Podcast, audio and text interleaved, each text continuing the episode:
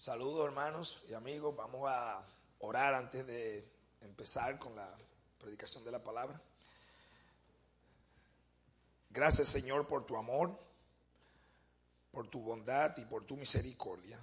Gracias porque nos permites el privilegio de poder estar hoy con tu pueblo reunido para adorar tu nombre y predicar tu evangelio. Y nosotros te adoramos, Padre, por quien tú eres, y te pedimos que en tu bondad y amor nos concedas el poder de tu Espíritu para que aplique la palabra a cada uno de nosotros conforme a tu voluntad.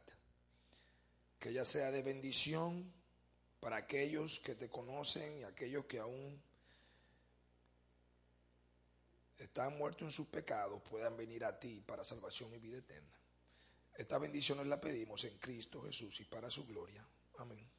Amén. Y hoy vamos a comenzar a predicar sobre el Evangelio de Mateo.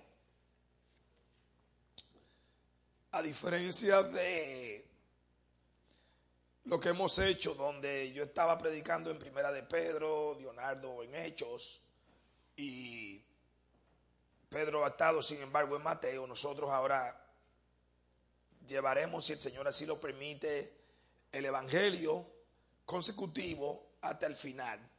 Pedro ya ha estado predicando, de hecho, en Mateo, los primeros 11 capítulos, pero hoy lo comenzaremos de manera consecutiva, como dije, para estar en una sola, en un solo libro de la Escritura.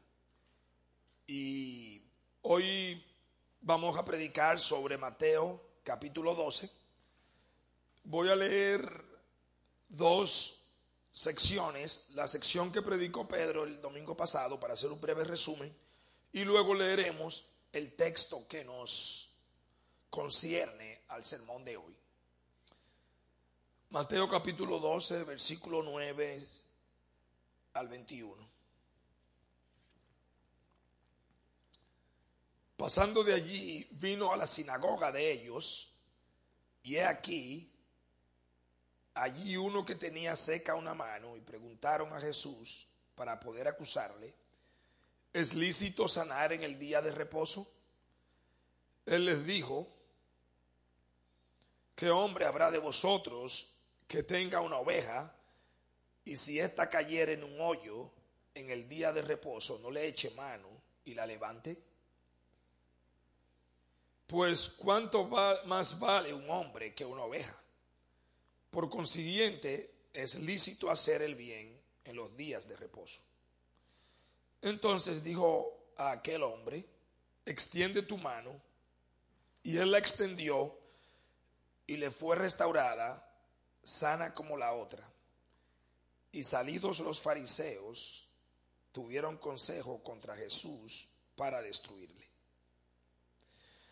Eh, vieron el sermón pasado, lo que estuvieron presentes o si lo escucharon por ah, transmisión, que eh, Pedro tocó sobre este texto y uno de los puntos fue el cuestionamiento de los fariseos a Jesús.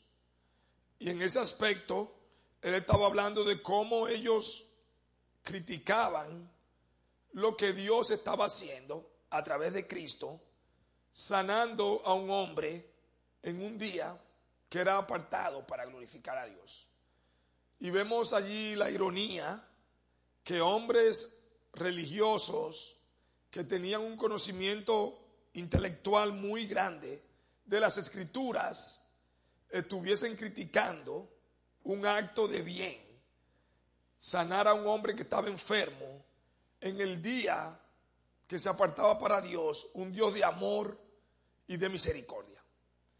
Lo que vimos allí es una muestra de que tener conocimiento en nuestras mentes no equivale a tener un conocimiento real de ese Dios de amor en nuestras vidas y en nuestros corazones.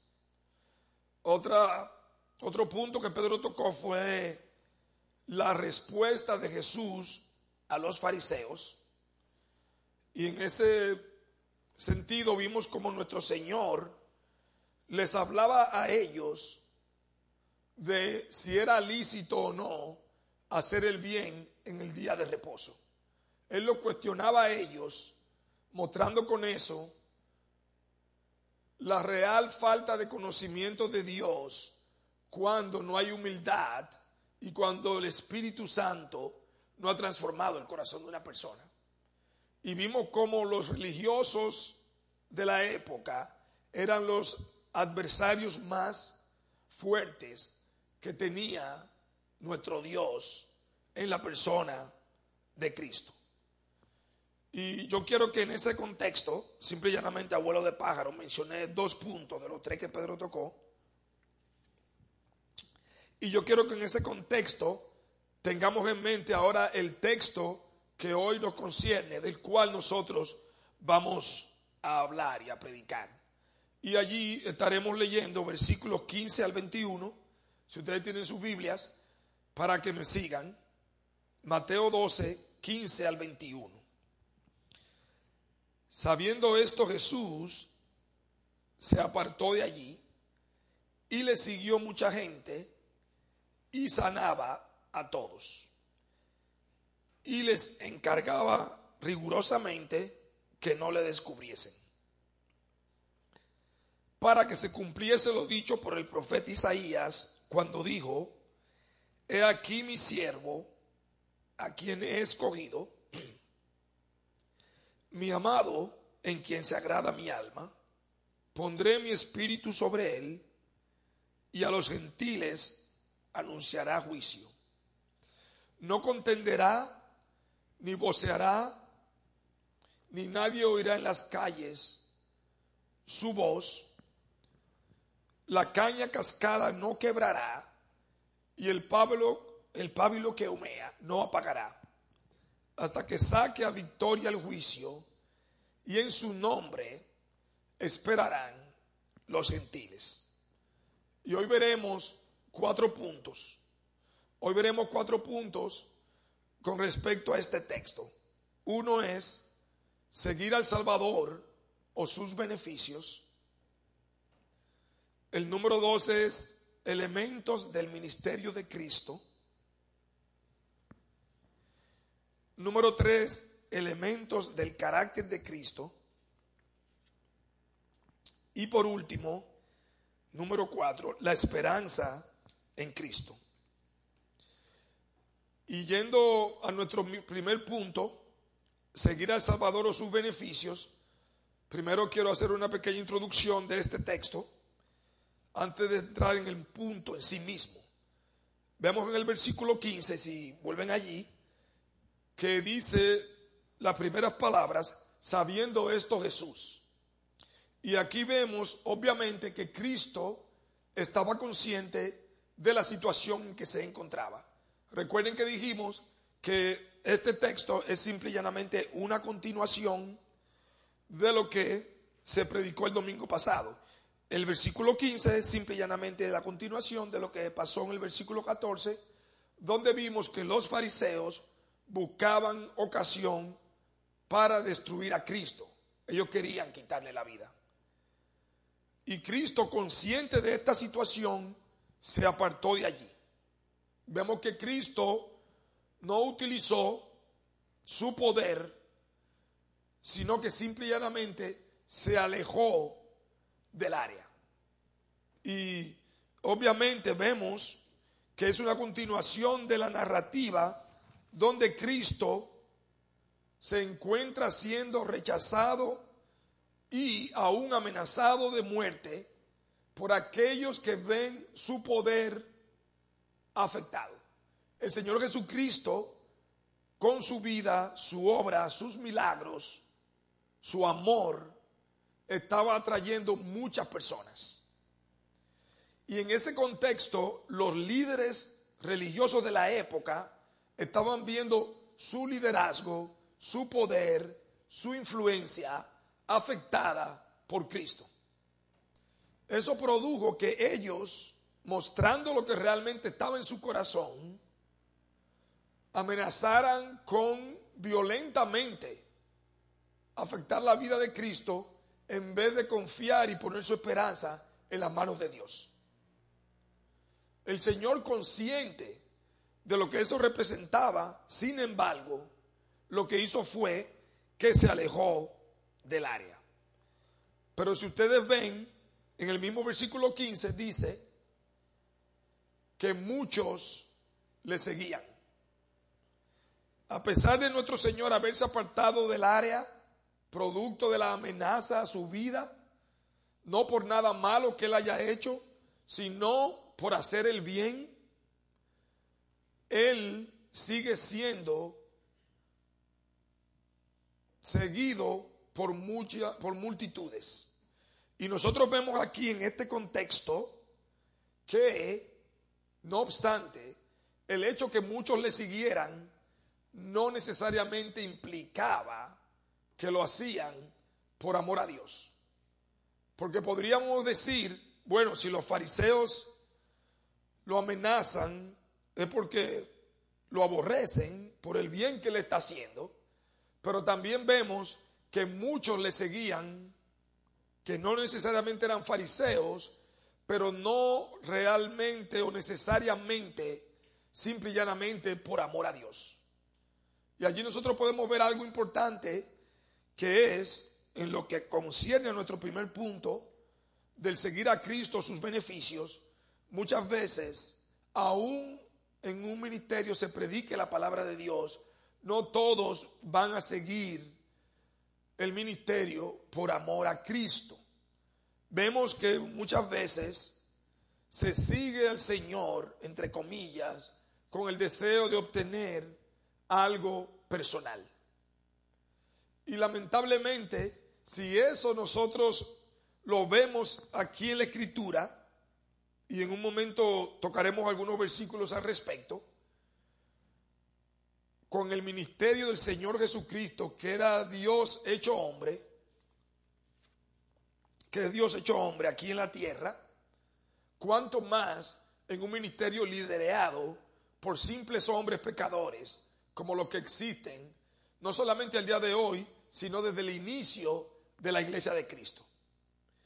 Y penosamente hemos visto que en el caso del Señor, como hablaremos un poquito más adelante, le seguían muchos por los milagros que Cristo hacía.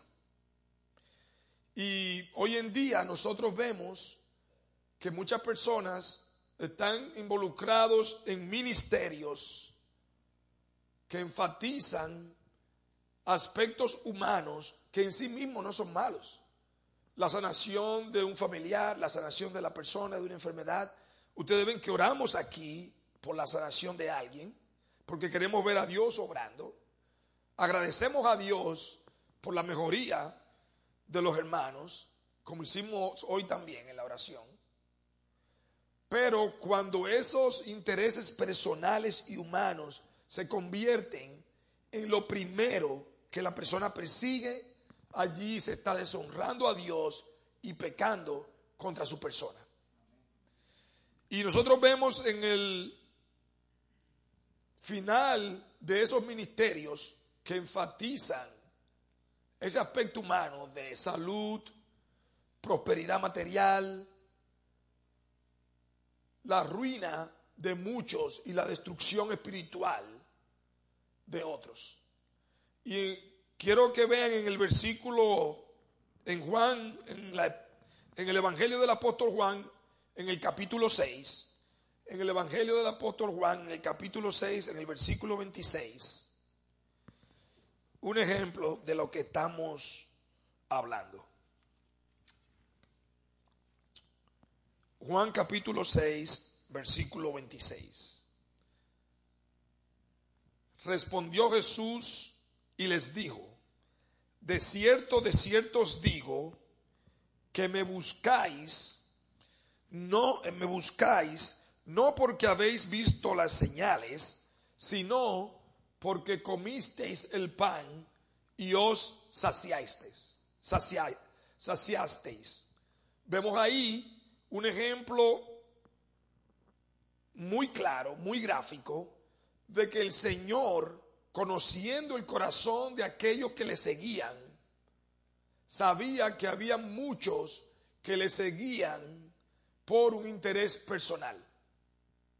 Y la escritura habla de personas cuyo Dios es su vientre, su agenda personal, las cosas que tienen como primera son aquellas que pertenecen a su vida y no a la gloria de Dios. Y el Señor aquí en este texto está hablando de eso. De forma que nosotros vemos que muchas veces, no solamente a Cristo, sino en los ministerios que vemos hoy, o se pone un énfasis en el aspecto humano para atraer a las personas y no en la gloria de Dios a través de su palabra, o la persona se acerca no buscando la gloria de Dios, sino el bien personal. En otras palabras, se enfoca en los beneficios y no en Cristo como Señor. De forma que nosotros vemos que no es sinónimo de amor a Dios el mero hecho de que alguien en apariencia siga un ministerio que sea fiel a su palabra. Y eso debe llevarnos a meditar en esa realidad.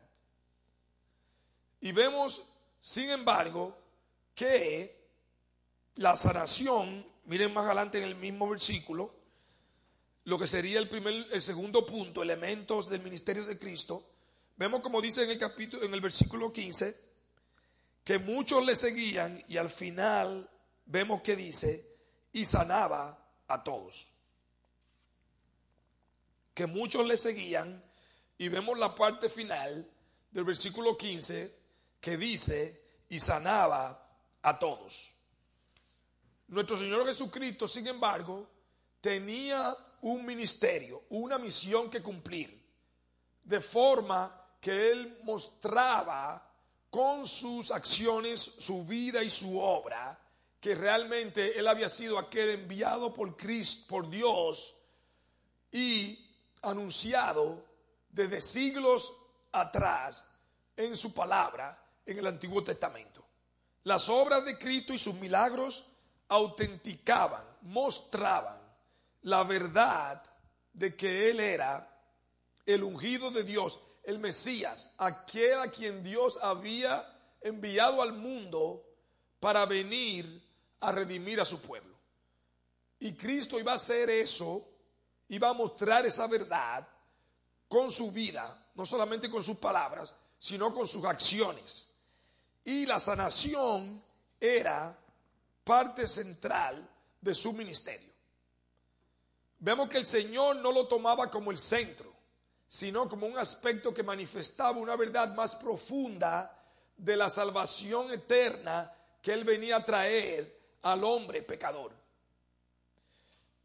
Y vemos que esta sanación que pasaba en los cuerpos de aquellas personas que se exponían a su ministerio era un beneficio temporal, porque la muerte iba a llegar algún día a esas personas, pero mostraba, ilustraba algo eterno e interminable, que era la sanación de la esclavitud al pecado, tomando la metáfora, la analogía, y dándole libertad y sanación de su alma, aplicándole la sangre de Cristo a sus vidas para que ellos fuesen redimidos a través de su vida, obra, muerte y resurrección al arrepentirse de sus pecados. Vemos que la sanación, la escritura la presenta en este contexto del Nuevo Testamento como un aspecto central a la misión de Cristo. Y para eso quiero que veamos Mateo, el mismo libro que estamos predicando hoy, un capítulo atrás. Miremos al capítulo 11 de Mateo, en el versículo 2 y 5. Mateo 11, versículo 2 y 5, 2 al 5, y leo, y al oír Juan en la cárcel, los hechos de Cristo, le envió dos de sus discípulos para preguntarle, ¿eres tú aquel que había de venir o esperaremos a otro? Respondiendo Jesús, les dijo, id y haced saber a Juan las cosas que oís y veis. Los ciegos ven, los cojos andan, los leprosos son limpiados, los sordos oyen, los muertos son resucitados y a los pobres es anunciado el Evangelio. Y muchos de ustedes podrán recordar cuando Pedro estuvo en el capítulo 11 que se habló sobre este texto. Aquí vemos una escena muy particular y muy importante. El apóstol, el Juan el Bautista, ese profeta de Dios, se encuentra en prisión por su fidelidad a Dios. El profeta entendía aparentemente que cuando el Mesías viniera, el pueblo de Dios, los hijos de Dios, de los cuales él era uno de ellos, iban a ser libertados de la opresión de sus enemigos, que era el imperio romano, que los tenía subyugado. Cuando él cae en prisión, eso produce en él confusión, porque él creía que Cristo era el Mesías, ciertamente, pero al él caer en prisión y no estar libertado y estando muy altamente preocupado que su vida podía ser eh, destruida, él manda a uno de sus a dos de sus discípulos a preguntarle a Cristo si él era aquel de quien la escritura hablaba o si esperarían a otro al él verse en prisión cuando el ungido de Dios ya estaba presente. Y vemos que nuestro Señor Jesucristo no le responde sí o no. Ustedes ven que le habla de sus milagros. Los cojos eh, andan, los ciegos ven, los sordos oyen, los muertos son resucitados y a los pobres les es predicado el Evangelio. ¿Qué está haciendo el Señor Jesucristo con eso? Apelando a las profecías del Antiguo Testamento. Nosotros vemos que lo dice aquí en Mateo, pero eso es en realidad un texto que se encuentra en Isaías capítulo 35. Y si pueden ir allá, Isaías capítulo 35, versículos 1 al 6. Cristo estaba citando las escrituras para demostrar que sus acciones simple y llanamente reflejaban lo que el Mesías, aquel ungido de Dios, haría cuando viniese a la tierra por mandato divino a cumplir una misión de rescatar al pueblo de Dios. Y miren cómo dice Isaías capítulo 35, versículos 1 al 6. Se alegrarán, se alegrarán el desierto y la soledad, el yermo se gozará y florecerá como la rosa, florecerá profusamente y también se alegrará y cantará con júbilo. La gloria del Líbano le será dada, la hermosura del, del Carmelo y de Sarón. Ellos verán la gloria de Jehová, la hermosura del Dios nuestro. Fortaleced las manos cansadas, afirmad las rodillas endebles. Decid a los de corazón apocado, esforzaos, no temáis He aquí que vuestro Dios viene con retribución, con pago. Dios mismo vendrá y os salvará. Entonces los ojos de los ciegos serán abiertos y los oídos de los sordos se abrirán. Entonces el cojo saltará como un ciervo y cantará la lengua del mudo, porque aguas serán cavadas en el desierto y torrentes en la soledad. Y tomando el contexto del Antiguo Testamento, un libro escrito 700 años antes de Cristo, lo dice de una forma hasta poética, pero vemos la verdad claramente establecida. Israel que está desalentado, Israel que está abatido, producto de su pecado y de los enemigos que lo rodeaban, Dios mismo le ofrece esperanza y como dice en el versículo 4 de ese texto, que Dios mismo vendrá y os salvará. Y en ese contexto, el mismo profeta Juan el Bautista interpretaba que era la liberación también del pueblo de Dios, de sus enemigos, algo que pasaría posteriormente y no en ese momento, cuando lo primero que Dios traería sería salvación de la esclavitud al pecado. Y vemos allí los versículos 5 y 6 hablando de los milagros de sanación que literalmente Cristo llevó a cabo en su ministerio. Este texto nos presenta el cumplimiento. Mateo 11, de 2 al 5, el cumplimiento de esa profecía de Isaías 35 en la persona de Cristo, autenticando su ministerio a través de sus milagros, con la sanación, la resurrección de los muertos y muchas enfermedades.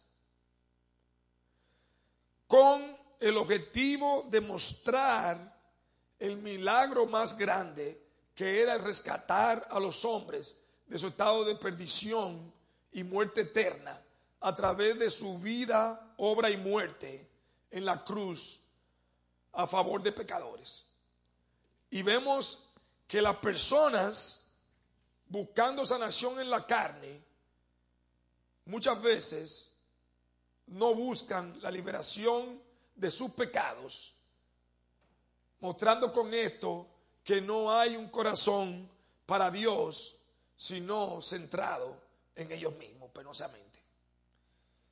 Y nosotros vemos cómo Dios mostraba estos portentos y maravillas como un medio de manifestar su salvación a aquellos que en arrepentimiento y fe le buscan. Vemos en el versículo 16, donde nuestro Señor, volviendo a nuestro texto en Mateo 12, el versículo 16, si pueden ir allí, dice, y les encargaba rigurosamente que no le descubriesen. Vemos aquí otro aspecto del ministerio de nuestro Señor. Luego de haberse apartado de la región donde los fariseos le estaban amenazando, muchos le siguen, sigue su ministerio de sanación, no deja de hacer la obra de Dios a pesar de las amenazas, pero les encarga a aquellos que eran recipientes de esos milagros que no divulgaran los milagros que estaban ocurriendo. Y es algo que nos trae a nuestra mente un porqué. Si Cristo quería o debería anunciar públicamente lo que estaba haciendo para que otros lo vieran. Por el hecho de que él tenía una misión aún más grande que esos milagros en sí, como ya dijimos. El diseminar públicamente, de manera abierta, todo lo que él hacía iba a producir que los fariseos, los religiosos y aquellos grupos que le aborrecían le buscaran para tratar de matarle. Y uno diría, bueno, pero el Señor podía evitar eso, destruyendo a sus adversarios. Nuestro Señor Jesucristo, sin embargo, vino a cumplir una misión de siervo donde su poder no iba a ser usado de una manera en ese momento de destruir a otros. Él no vino a juzgar al mundo, sino a salvarlo a través de su muerte. Y esto lo hizo presentándose como un siervo, como un cordero, para ir a la cruz a redimir a su pueblo. No era el momento en que él iba a utilizar ese poder como Dios, la segunda persona de la Trinidad, para destruir a sus enemigos, sino cumpliendo la misión exacta que su padre le había asignado, venía a salvar a su pueblo y a hacerlo con un espíritu de amor y mansedumbre. Y es por eso que vemos que en ese momento Él no quiere que se disemine o se divulgue sus milagros, porque Él quería seguir con la agenda tal cual Dios se la había asignado. Y vemos que uno de los medios que Dios utilizó para preservarle fue el que nuestro Señor se movía de lugar en lugar no estaban muchas veces en un, en un lugar por mucho tiempo, de forma que ellos no pudieran tener un lugar fijo donde encontrarlo y tratar de hacerle daño. Y todo esto con el simple propósito, simple pero profundo, de hacer la voluntad de Dios que nosotros vemos revelada en el Antiguo Testamento que el Mesías llevaría a cabo. En el versículo 17 vemos que el Señor está actuando conforme a las escrituras. Y eso es algo que debemos de captar, de tratar nosotros de reflexionar, de meditar profundamente en ello. Nuestro Señor Jesucristo, aún siendo Dios, se sometía a su propia palabra. Y vemos en el versículo 17, donde dice, para que se cumpliese lo dicho por el profeta Isaías. Y aquí vamos a ver el punto 3, que sería elementos del carácter de Cristo. Elementos del carácter de Cristo. Vimos el punto 1 sobre seguir a, a Cristo, sus beneficios. Vimos en el punto 2 elementos de su ministerio y ahora elementos del carácter de Cristo. Nuestro Señor Jesucristo, por encima de todas las cosas, vino a hacer la voluntad de su Padre. Y si tú profesas conocerle, esa debe ser la prioridad en tu vida. Hacer la voluntad de aquel que te rescató del pecado y la muerte eterna. Y vemos como nuestro Señor es por eso que es el ejemplo supremo del cristiano. Es el ejemplo a seguir, que aún en medio de amenazas de muerte, no escatimó ni aún su vida como preciosa, sino que siguió haciendo la voluntad de Dios hasta el final, aún sabiendo las consecuencias tan dolorosas que traería para su vida. Y vemos aquí que todo esto el Señor lo hacía por cumplir la voluntad de su Padre, manifestada en las Escrituras. Y miremos aquí cómo ese era no un mero deber para Cristo, sino aún un placer el hacer la voluntad de Dios. No porque fuera masoquista, no porque derivara placer del dolor que él sufría, con el sufrimiento y a lo que fue sometido, sino porque el amor de Dios estaba tan profundamente anclado en su corazón que pasar por sufrimiento, por amor a ese Dios, era algo que él hacía aún con gozo, sabiendo que Dios lo sostendría y lo vindicaría en todo tiempo. Y vemos en Hebreos, si pueden ir al libro de Hebreos, Hebreos capítulo 10, versículo 7. Hebreos capítulo 10, versículo 7.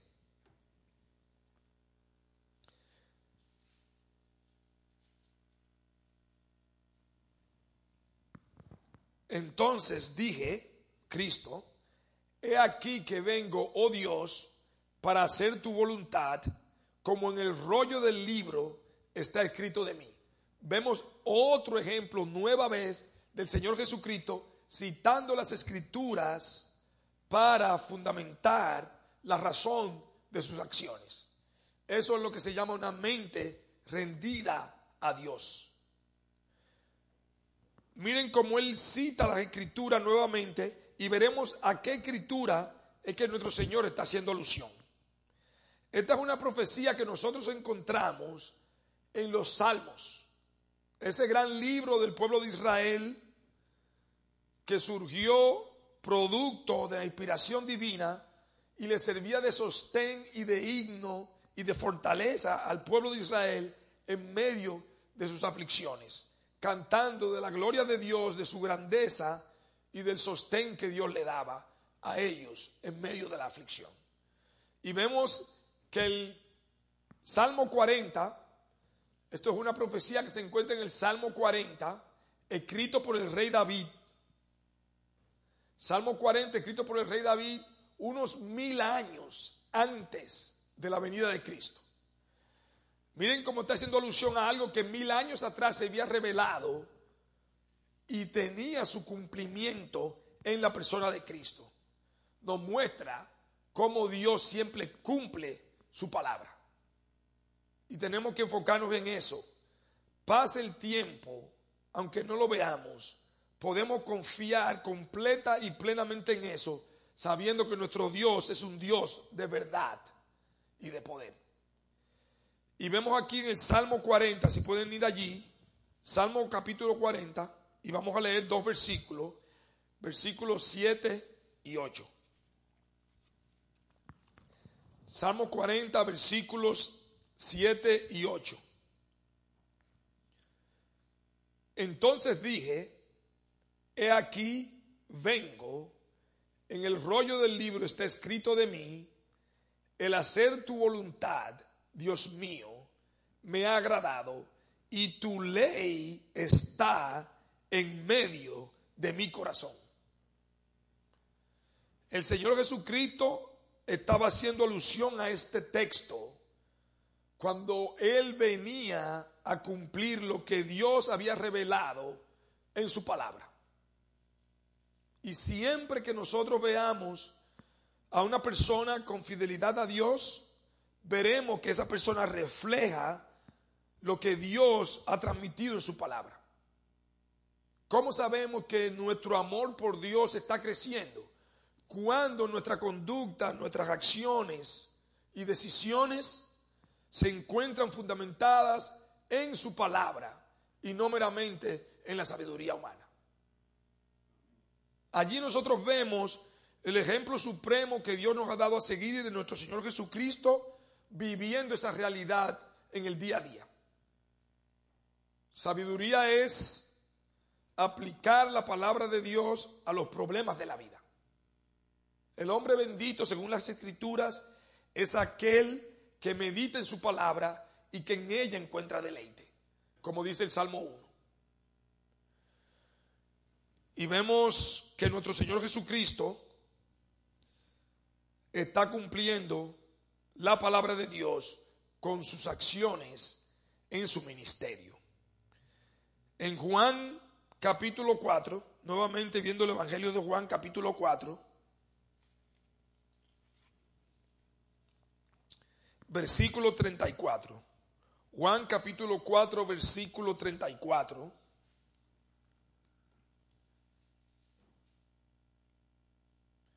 Jesús les dijo a los discípulos, mi comida es que haga la voluntad del que me envió y que acabe su obra. Vemos otro símil aquí. Utiliza el alimento, lo que nosotros utilizamos para nuestro sostén diario, de nuestro cuerpo físico, como una analogía de que su comida espiritual era el hacer la voluntad de mi Padre. Él era sostenido haciendo la voluntad de Dios manifestada en su palabra. Y es lo mismo que tenemos en Mateo cuando el Señor es tentado. Nuevamente utiliza las escrituras. Vemos en este texto que el Señor Jesucristo nos está dando a nosotros hoy, con su ejemplo y su vida, cuál debe ser el sostenimiento de nuestras almas, cuál debe ser el alimento de nuestras vidas. Y nosotros lo vemos aquí vez tras vez cómo el ministerio de la palabra debe impactar la vida de todo creyente y de todo ministerio en sentido general si pretende traer la gloria de Dios. Vemos como el Señor, a pesar de sus sanaciones, no basa su ministerio en eso como un fin en sí mismo, sino en hacer la voluntad de Dios revelada en su palabra. Y vemos entonces en los próximos versículos, vamos a leer eh, los versículos de 18 al 21, uno a la vez llevaremos. He aquí mi siervo, a quien he escogido, mi amado, en quien se agrada mi alma. Pondré mi espíritu sobre él y a los gentiles anunciará juicio. Este texto es la profecía de que está hablando nuestro texto hoy. ¿Y dónde encontramos esto en las escrituras? Este es un texto que se encuentra en Isaías capítulo 42. Si ustedes vuelven de nuevo al libro de Isaías, considerado el profeta más grande del Antiguo Testamento, el libro de Isaías capítulo 42, versículos del 1 al 4. Y ahí ustedes verán, simple y llanamente para que puedan mirar ese texto, que esta cita de Mateo, los últimos cuatro versículos que hablemos de analizar, están incluidos en esta profecía de nuevo escrito alrededor de siete siglos antes de nuestro Señor Jesucristo. Cuando muchas veces el profeta ni siquiera entendía lo que estaba Dios revelándole y vemos como el cumplimiento de Dios se lleva a cabo en el tiempo de manera perfecta e inerrante. Y vemos aquí que Dios habla de Cristo como mi siervo. Y muchas veces Israel era considerado en sentido general el pueblo como el siervo de Dios, pero vez tras vez falló en hacer la voluntad de Dios en el Antiguo Testamento.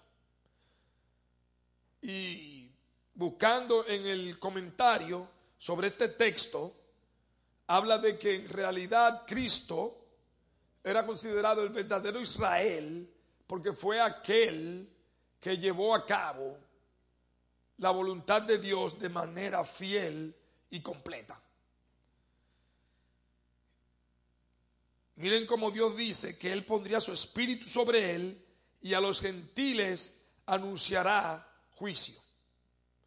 Nuestro Señor Jesucristo vino a traer el reino de Dios a personas de toda tribu, pueblo, lengua y nación. En el versículo 19 dice que no contenderá, ni voceará, ni nadie oirá en las calles su voz. Vemos como nuestro Señor Jesucristo habla, ahí se habla de su humildad y de su mansedumbre, llevando el Evangelio por donde quiera que fuese la palabra de Dios. Y nuevamente cuando yo leí el comentario, en el comentario decía que no iba a ser con pompa ni con mucha fanfarria que vendría, sino en sencillez y en humildad. La caña cascada no quebrará y el pablo que humea no apagará hasta que saque a victoria el juicio. Y ese texto siempre yo lo había escuchado como que aún los creyentes más débiles los iba a sostener y los iba a pastorear con amor y cuidado. Pero cuando busqué en el comentario de John Oswald, en el Antiguo Testamento, en Isaías, él dice que este versículo habla de Cristo no utilizando violencia, ni utilizando fuerza bruta para implantar su reino, sino que en humildad y mansedumbre llevó el mal sobre él y retornó gracia. Nuestro Señor Jesucristo vino como un cordero en mansedumbre y en amor en su primera venida a hacer la voluntad del Padre.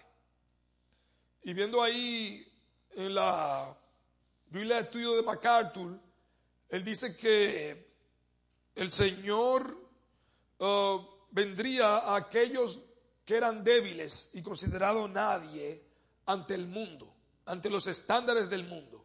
Aquellos que no eran de nobleza ni considerados valiosos en la sociedad, eran a quienes el Señor vendría a mostrar su amor y su ternura. Hasta que saque, vemos en el versículo eh, dice aquí, para que saque a victoria el juicio, que con su muerte y su vida y su resurrección nuestro Señor Jesucristo vencería el mal, Satanás, el pecado y la muerte, por su obra en la cruz para la gloria de Dios. Y en su nombre, versículo 21, esperarán los gentiles. Él sería la esperanza de todos aquellos que no tienen esperanza, de todos aquellos que no encuentran respuesta en este mundo, la encontrarían en Cristo y en su amor, en su redención en la cruz, no solamente de una manera temporal, sino eterna, con la salvación que Él trajo. Y miremos en Isaías capítulo 9, Isaías capítulo 9, en el versículo 2, lo que dice nuestro Señor. El pueblo que andaba en tinieblas vio gran luz. Los que moraban en tierra de sombra de muerte, luz resplandeció sobre ellos. Los gentiles, todos nosotros, los que no somos de descendencia judía, en la carne, vivíamos en oscurantismo espiritual por causa de nuestro pecado, por causa de Satanás y de la esclavitud al mundo. Y Cristo es la luz que alumbra en esas tinieblas. Con la salvación y con su, su vida justa y perfecta al entregarse en la cruz por los pecados de su pueblo. Vemos que vez tras vez el Señor es esa antorcha, el Señor es esa luz, el Señor es esa lámpara que guía en un mundo sumido en las tinieblas del pecado. En Mateo 4, en Mateo 4, hablando en el versículo 16, hablando de nuestro Señor Jesucristo como esa esperanza de los gentiles. El pueblo asentado en tinieblas vio gran luz, a los asentados en, región de sombra de muerte, luz les resplandeció. Y si ustedes ven, el versículo que citamos previamente, Isaías 9, es prácticamente este mismo versículo. El cumplimiento de ese versículo de Isaías 9 fue de nuevo eh, llevado a cabo en la persona de Cristo cuando Él fue con su ministerio, trayendo el reino de Dios a los hombres en su primera venida. Nuestro Señor con su vida, obra, muerte y resurrección ha dado esperanza a aquellos que estaban sin esperanza. Ha dado vida a aquellos que no tenían vida. Ha traído un futuro y un sostén a aquellos que no tenían futuro ni sostén. Y todo esto para la gloria de Dios el Padre. Y en conclusión podemos ver que tocamos cuatro puntos. El seguir a Cristo o sus beneficios, elementos del ministerio de Cristo con la sanación y la predicación de la palabra, elementos del carácter de Cristo, vimos su sometimiento a la palabra de Dios, su humildad, su mansedumbre y esa fidelidad a Dios incondicional, aún en medio de sufrimiento y aflicción. Y la esperanza en Cristo que trajo al mundo con su vida, obra, muerte y resurrección. ¿Y qué podemos nosotros eh, obtener de aquí? ¿Qué podemos nosotros ver aquí, a nosotros ver la diferencia que existe tratando de imitar a nuestro Salvador, la diferencia radical entre Él con su ministerio de sanación y milagros y su vida perfecta, que aún a pesar de nuestra naturaleza caída, podemos reflejar el amor de ese Dios, si bien no podemos sanar a nadie, orándole a Dios por la sanación de aquellos y trayendo ayuda y aliento, ya sea con nuestros talentos, nuestro tiempo, nuestras finanzas, a aquellos que se encuentran en diversas aflicciones, ya sean físicas o espirituales. Vemos que hay una lección para nosotros de imitar a nuestro Salvador, siéndoles fieles en medio de cualquier situación, sabiendo que Dios no abandona a sus hijos. Y de aplicación podemos ver que una pregunta que viene a nosotros viendo el primer punto es preguntarnos, ¿seguimos a Cristo o a sus beneficios? ¿Somos nosotros seguidores del Mesías o nos hemos extraviado y buscamos simple y llanamente un beneficio de Él? ¿Estás, estás tú viendo elementos del ministerio de Cristo como tu ministerio? De llevar la palabra, de alentar al pobre, de poder consolar a alguien y aún proveerle si Dios te provee de las necesidades de otros? ¿Ves tú en el ministerio de Cristo algo que se refleja en tu vida? ¿Es esa tu agenda? Estas son cosas, hermanos, que debemos preguntarnos porque este texto no solamente anuncia la venida de nuestro Señor y sus milagros, sino que tiene una lección para todos aquellos que le siguen. ¿Es la voluntad de Dios tu comida y tu bebida? ¿Es el hacer la voluntad de nuestro Padre algo que está como primero en tu agenda? Y eso tenemos que preguntárnoslos porque constantemente vamos a tener lucha con eso. Dios sabe de nuestra naturaleza caída y de que como un imán tendemos a centrarnos en nosotros y en nuestros planes, sin saber que estos planes muy pronto pasarán. Y es que en nuestra naturaleza caída vemos esta vida como todo. Por eso necesitamos el lente de la palabra. Por eso necesitamos la luz del Evangelio, aún después que profesamos conocerle, para que caminemos por el camino seguro. Es la esperanza en Cristo, no solo tu esperanza, sino el mensaje que tú llevas a otros, no solamente con palabras, sino con tus acciones. Muestra tú en momentos de dificultad que tu esperanza está en Él y no en los hombres. Que esto produzca en nosotros reflexión y meditación.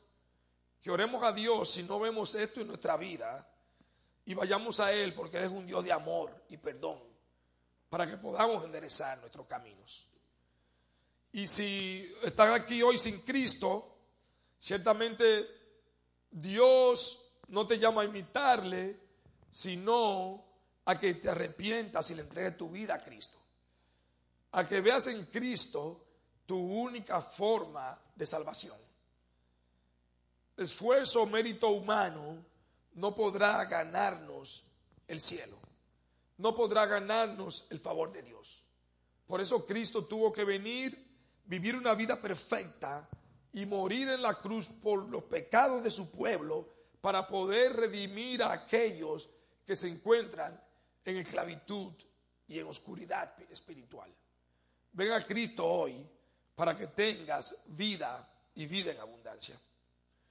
Vamos a orar y a pedirle a Dios que en su misericordia aplique su palabra en nuestras vidas. Gracias Padre por tu palabra, porque ella es lámpara a nuestros pies y lumbrera a nuestro camino. Vemos el ministerio de nuestro Señor Jesucristo y cuán cortos quedamos, Señor, de tu gloria. Pero gracias a ti, oh Padre, que has provisto en ese sacrificio perfecto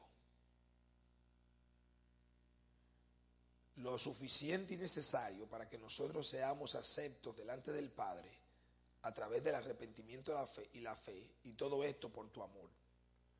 Y eso produce en nosotros gozo y un corazón que te adora y glorifica, porque solo tú mereces toda la honra, la gloria y la alabanza. Y en el nombre de Cristo nosotros te pedimos estas misericordias. Amén. Amén. Vamos a pararnos cinco minutos y después la escuela dominical.